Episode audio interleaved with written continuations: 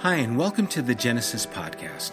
We're so glad to be able to bring a small portion of our community to you through this medium and hope that you'll join us in our endeavor to embolden one another to change the world by effectively representing Jesus Christ. If you would like to know more about who we are as a community, as well as when and where we meet, you can visit us online at thegenesisstory.com. Also, if you have benefited from this podcast in any way or would like to participate in what we're doing here at Genesis, would you consider partnering with us by donating online again at www.thegenesisstory.com? There you can select the giving tab and how you would like to contribute to the general fund or even to the building fund. Remember, we can do more together than we can ever do alone. Thanks for taking the time to be with us. God bless. Good morning, everybody. Welcome to you guys who are here. Welcome to you guys who are joining us online. Um, as we get started, uh, as we've been doing, I want to take some time and acknowledge some of the needs that have come through the prayer uh, email and that we are aware of. One is uh, for Sue Benson as many of you have seen on the prayer email. Uh, Sue does have pancreatic cancer. She's gone through her second round of chemo, um, and she's not doing well. She's very weak. She's very tired. She doesn't want to take the supplements that they're giving her to try and help her. She's lost her appetite. And again, these are all things that happen uh, with the cancer and the chemo. Um, and so we want to be praying that she gets stronger, that she is able to take the things that she can that can help her at this time. We want to uh, pray for Kristen and the family um, as they feel helpless and unable to uh, really do anything for her. You know, at this point, and it's kind of a situation when you see the people that you love going through a terminal sickness uh, and your hands are tied, it's just heartbreaking. And so we want to pray for Sue, and I know there are other needs out there that we can lift up as they come to your mind, um, but we want to stop and we want to pause and we want to acknowledge these things together and lean into what God might have for us. So let's pray. Father, we are here because we believe that you care. We are here desiring to connect to you. And in that connection, it includes the people that we love and care about. And, so, Father, we lift up Sue to you. We ask that you would bring healing to her body, strength to her soul. We pray for Kristen, Ben, and the kids, and all those who are around her, that you would strengthen them as they try to do what little they can to help her at this time. And pray that your peace, that is beyond our ability to understand, can guard their hearts and minds through this time. And Father, we are grateful that you care, that you love, that you weep when we weep, that you understand our infirmities, our weaknesses, and can understand them in a way that allows us to feel comforted by your presence in them. And that's what we pray, Lord, that your presence would be known in these difficult situations and that you would allow that to sustain them through this time. And, and as we are gathered here, Father, we have needs as well, and you know what they are. You know the emotional just turmoil we go through, you know the physical exhaustion we go through, and we ask that as we are here together, leaning into you at this time, that you would meet us where we are. And we are grateful for your love and faithfulness in these times. And we ask your blessings for Jesus' sake.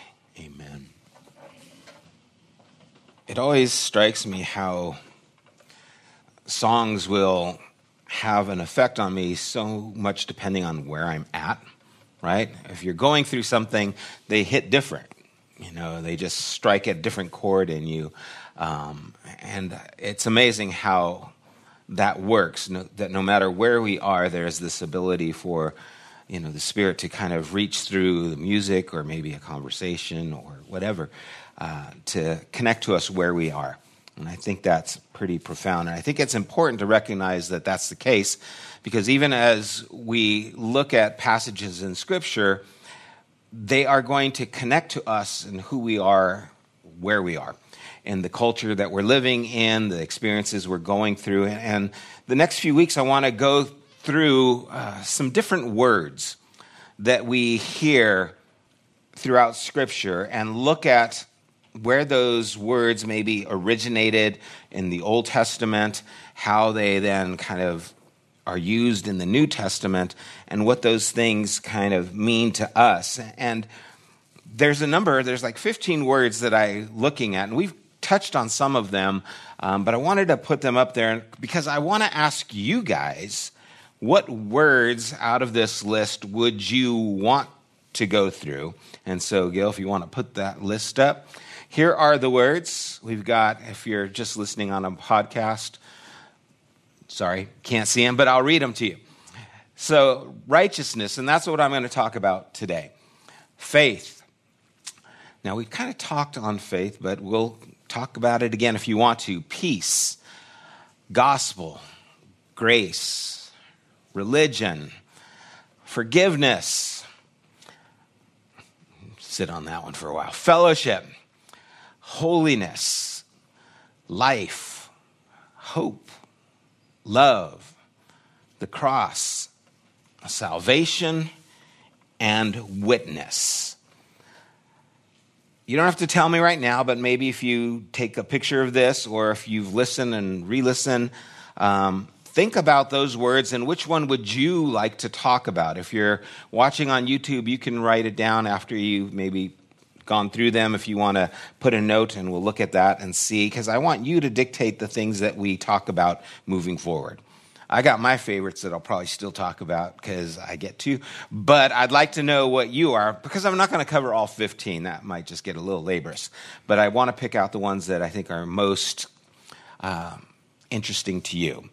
And as we do that, and as I start today on righteousness, let's kind of set the temperature gauge right now. When I say the word righteousness, what comes to mind? Any thoughts? Shout it out. Or don't shout it, but speak it anyway. You don't have to. Holier than thou. Holier than thou. Okay. A little judgment going on in there. Okay. Any other thoughts? What it means to you? Right with God? Okay. Now, I'm not saying right or wrong, holier than thou, that might be wrong way to look at it, but we're going to kind of lean into this a, a little bit. Uh, imagine if you, you saw an advertising for a job description of a manager of a restaurant. And in the description, they said that they wanted you to have uh, good leadership, communication skills, um, be proficient in Excel or some kind of spreadsheet programs, must be righteous. That would strike you, right? That'd be like, must be righteous. What would you think? Are you asking me to be religious? What is that? And for us, it is unique because it's not a word we use today.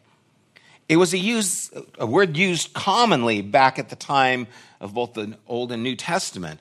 I think I remember hearing the word righteous when I was in high school, living in Santa Monica. Um, by one of the guys who surfed, and he's like, "Man, "The way waves are righteous, man." Um, but that that was like my extent of that word, and so we don't have the connection that I think this word had at the time, and so we want to lean into that. Or again, maybe it is more of a legalistic you know, checking the boxes, obeying certain laws and rules in order to be right with God, or as was said, you know, this holier than thou. Gosh, I had a pastor who liked to use this passage in Isaiah that said, Your righteousness is as filthy rags and he would go on to just let everyone know that their righteousness was as filthy rags. And then he would let us know that filthy rags actually meant a menstrual garment that had been used. And he had no problem saying this. In fact, get this, he said this at a wedding. Where Gil knows who, the, the bride was there. Yeah, she looks beautiful, but do you know her righteousness is at filthy rags? And do you know what that means? At a wedding. Oh my God. You know, no wonder people aren't flocking to the church. I don't understand it. It's like that was the concept of righteousness that he had. And at the time of Scripture, it was a common word, just like grace and faith were when we talked about them, and, not a religious one. In fact, the divide between uh, secular and religious culture didn't really exist. It was kind of life at that time and how they saw things. And so, to better understand what this word means, there are some notions that we have to kind of understand from our point of view that aren't the same as what it was at the time of view when this was written. And one was religion is optional or it's not an obligation to us. To them, religion was a way of life. And so it wasn't like there's my religious life and then my secular life. There was just life, and their religious life was a part of it. And that wasn't just for Israel, that was pretty much the world everyone had some kind of God or belief that they leaned into, and it was common for it to be just integrated into every part of their life. Religion is private, not public. No, again, it was just who we are as nation of Israel. This is who we are as a people. This is who our God is. This is what our laws are. This is our belief system. And as we went through Exodus, we saw that the structure of the law was also the definition of the people. And so there wasn't this private or public. And religion is spiritual, not material. Again, there wasn't a divide. There wasn't, there's the spiritual aspect, and here's the physical or natural aspect. The biblical writers did not associate salvation with heaven, inner peace, or spiritual enlightenment per se. They saw the redemption vision of the gospel in both the Old and New Testament as a world restored to righteousness. Not souls and spirits rescued from hell, but bodies, communities, trees, forests, all of creation restored to health and vitality. And we've talked about new creation being a big part of this gospel message. And to be righteous is to live and behave according to a standard of what is good and right towards the other. In other words, it's relational. You're not just righteous because you just are, you're righteous in connection to. And so in Genesis, Noah is said to be a righteous man. It means that he cared about having a clean conscience, that he wanted to live faithfully according to a standard of what was right, caring about justice in the world. We might say he was a person of integrity, right? And it describes him in Genesis 6 as being blameless. And so there are other words that were used in association with righteous, words like pure in heart or innocent or fa- fairness or justice. Those are all words that are synonym, synonyms. Sim, sim, they're similar, yes. anyway. The ancient writers saw a person as a soul and body and didn't divide the things into spiritual and physical. There would not have been a difference between a social gospel and a spiritual gospel. They were the same, and righteousness is like that. Even as we looked at and talked about salvation, it was very similar, right? Salvation isn't about, you know, now I go to heaven instead of hell. Salvation it was about restoration, it was about healing. It was something that encompassed all of who we were, past, present, and future. I shared before when I got abruptly let go and fired from a church, and I was up in Napa with my wife, freaking out, wondering what's going to happen to us now that this has happened. I was driving through Napa, which is gorgeous, and on the Silverado Trail, it saved me. It restored hope within me because I was just let down. But all of a sudden, all these things around me started to restore my hope in God and the future and faith. And so it wasn't just, oh, now I believe in Jesus, I'm going to heaven. No, now I have hope for whatever God's going to do in the future because I can't see it right now. I don't know what it is. And the same is true with righteousness. It's something that we live into, not just something that is required of us. It involves faithfulness and loyalty, being there for the other person, keeping your word, and even showing mercy. In fact, God is often seen as a God who is righteous and merciful. So there's a connection with there. Again, there is a relationality to this.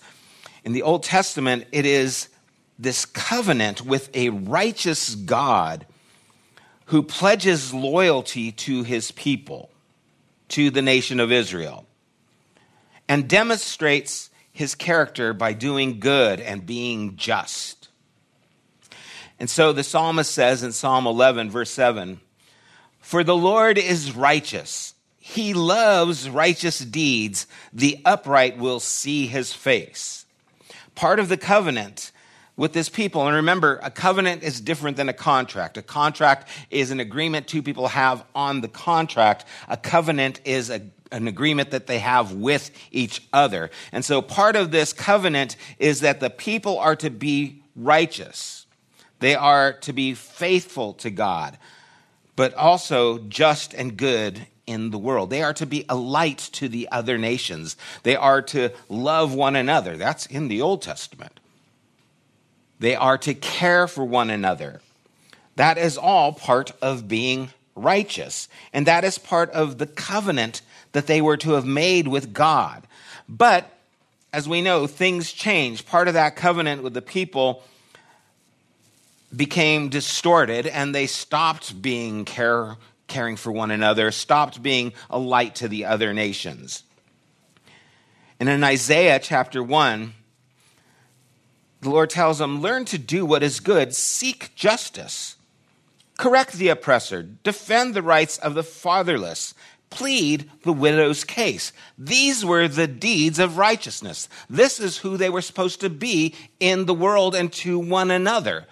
But as the story goes on in Isaiah, he starts to give this picture of Israel as being this vineyard that God was trying to care for but they were not living up to the covenant. And so later on in chapter 5, verse 7, it says, For the vineyard of the Lord of hosts is the house of Israel and the men of Judah, the plant he delighted in. He looked for justice, but saw injustice, for righteousness, but heard cries of wretchedness. This is the context of Isaiah, by the way. It's to the nation of Israel for not living into the covenant, just for the old pastor that I was referring to. That would be helpful. It's not for weddings, basically, okay? Um, it's for this group of people living into this to reason with them that through their sins, through their injustice, and though it was scarlet, they could be made white as snow, that God was still wanting to be merciful to them. So the good news that Israel was looking for, that they were leaning in, hoping to find, was both to restore justice and righteousness to the whole world and also restore his people who were to be that minister to the world. And that leads us up to how we now look at the New Testament. That's just a real brief understanding of where they are seeing this idea of righteousness. And so the Gospel of Matthew really pushes this idea of righteousness. And it, does so from the very beginning. In Jesus' ministry, at the very start, in Matthew chapter 3, verse 13, it says, Then Jesus came from Galilee to John at the Jordan to be baptized by him. But John tried to stop him, saying, I need to be baptized by you, and yet you come to me? Jesus answered him, Allow it for now, because this is the way for us to fulfill all righteousness. Then he allowed him to be baptized.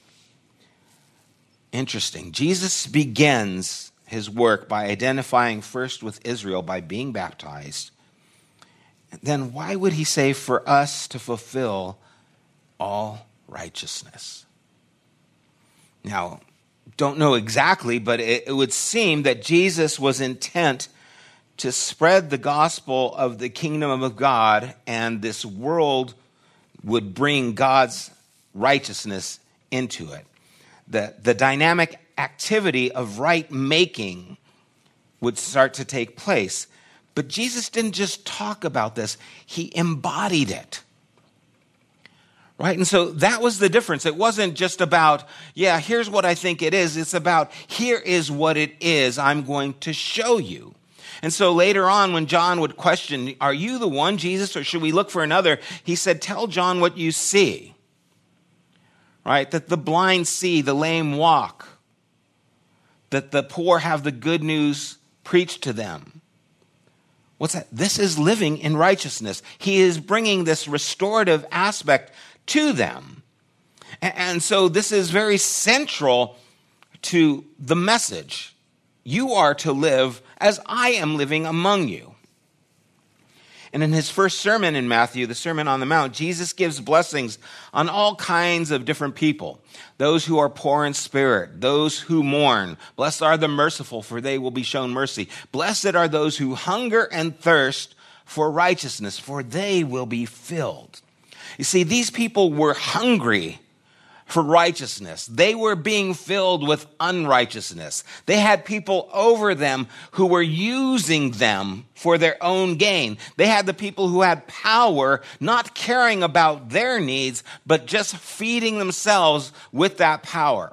I know we can't relate to that at all today, but it, is something that they were living in with a constant awareness that things aren't right, and those who have power are using that power to keep things the way they are and not really help those who are in need. And so they had this hunger and thirst for righteousness. But think back to Isaiah's vineyard. He looked for justice, saw injustice, for righteousness, but heard cries of wretchedness. It is now the people of God who recognize that the kingdom of God is breaking in. Even as Randy talked about last week, repent and believe the gospel. Repent. This is the good news. The kingdom of God is now here, it's now at hand, able to be grasped. You're able to take hold of it. Longing for the kingdom and seeking to do good, God's will, to be righteous, because the kingdom of God is the place where God's will is done by his people. The kingdom is not about this abstract thing called heaven or salvation or justification. It is a society and a people that are about righteousness, living rightly towards God and each other in honesty, fairness, compassion, justice. But with this idea of righteousness, there's a dark side, right? There's this kind of shadow side to the idea of righteousness that we see in the gospel, and it shows up through the Pharisees.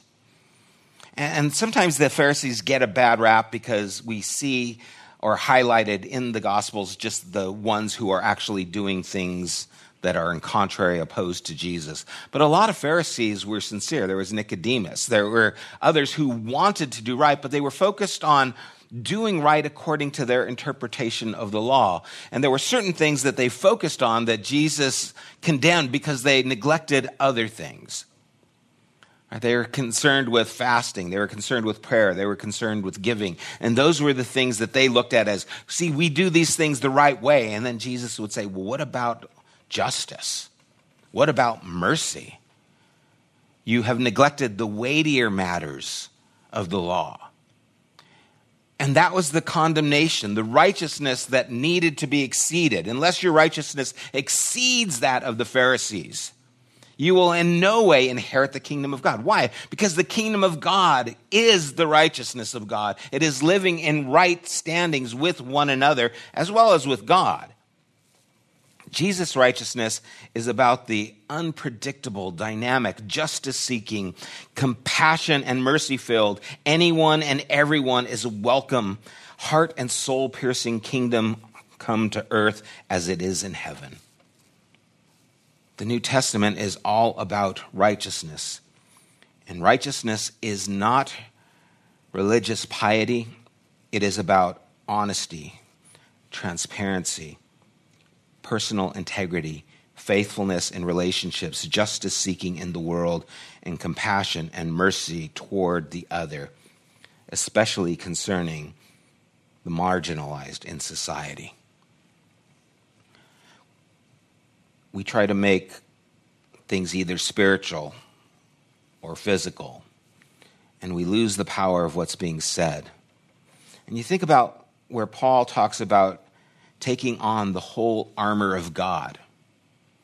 And I don't know about you, but I've heard that, and it's always been this metaphor about, you know, yeah, I need to pray, I need to do these things, I need to kind of lean. But what is the whole armor, God? It's having this belt of truth, being truthful, a breastplate of righteousness, being in right relationship with people, with peace, your feet, with this gospel of peace, living peacefully with one another. These are all relational things. This is all about character.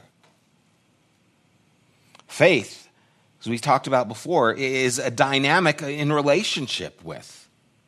And the helmet of salvation is it not, well, I'm going to heaven, boom, I put my hat on.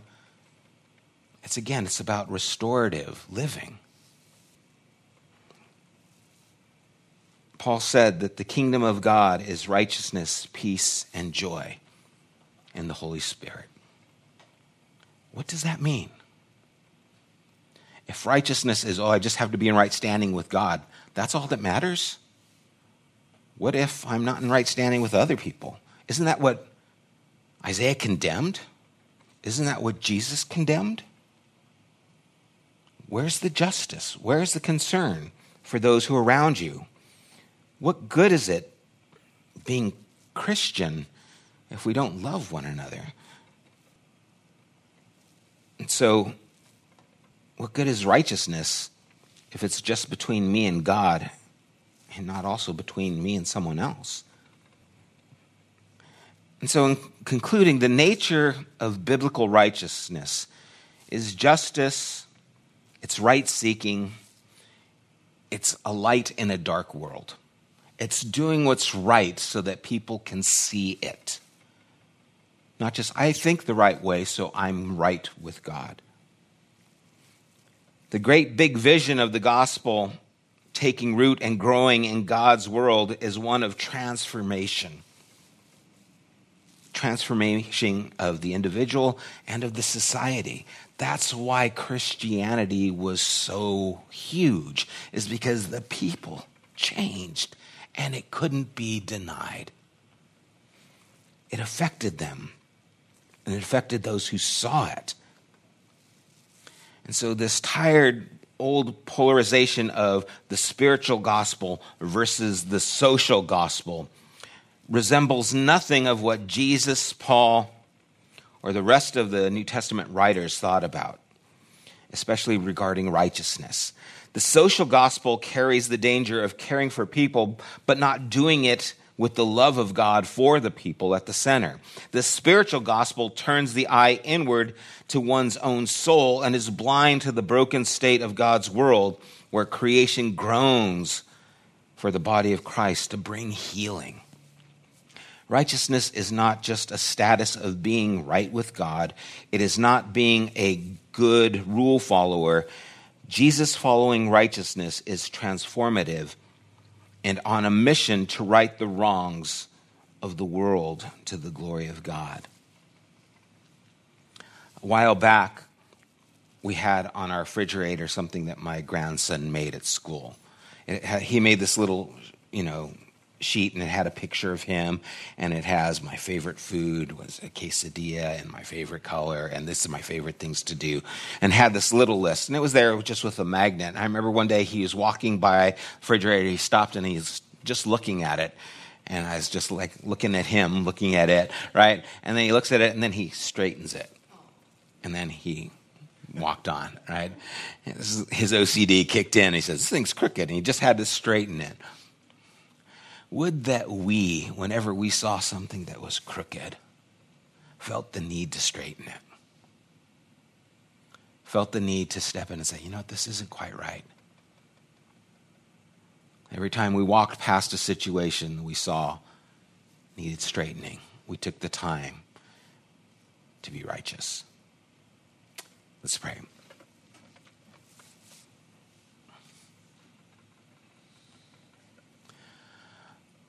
Father, as always, there is so much more to what you would say to us than maybe we are even capable of hearing.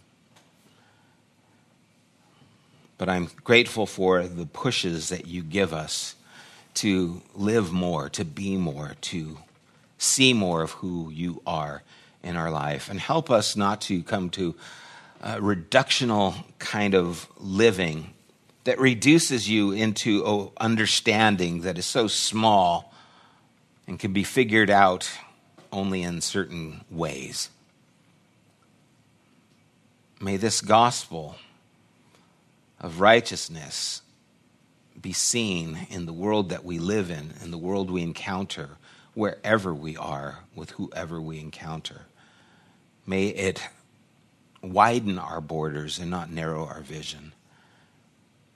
Help us to understand not only what it is, but to follow your steps and to live in a way that reveals what it is. And we thank you for this time, Lord. Again, in Jesus' name, amen.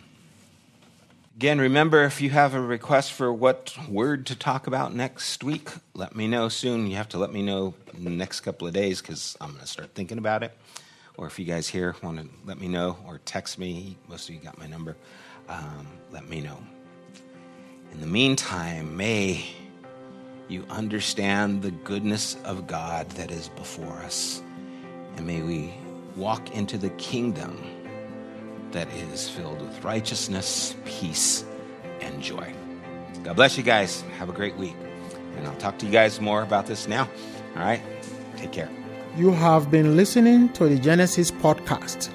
We invite you to join us at one of our weekly gatherings. You can find more information at www.thegenesisstory.com as well as opportunities to help financially support this podcast. Thank you for listening.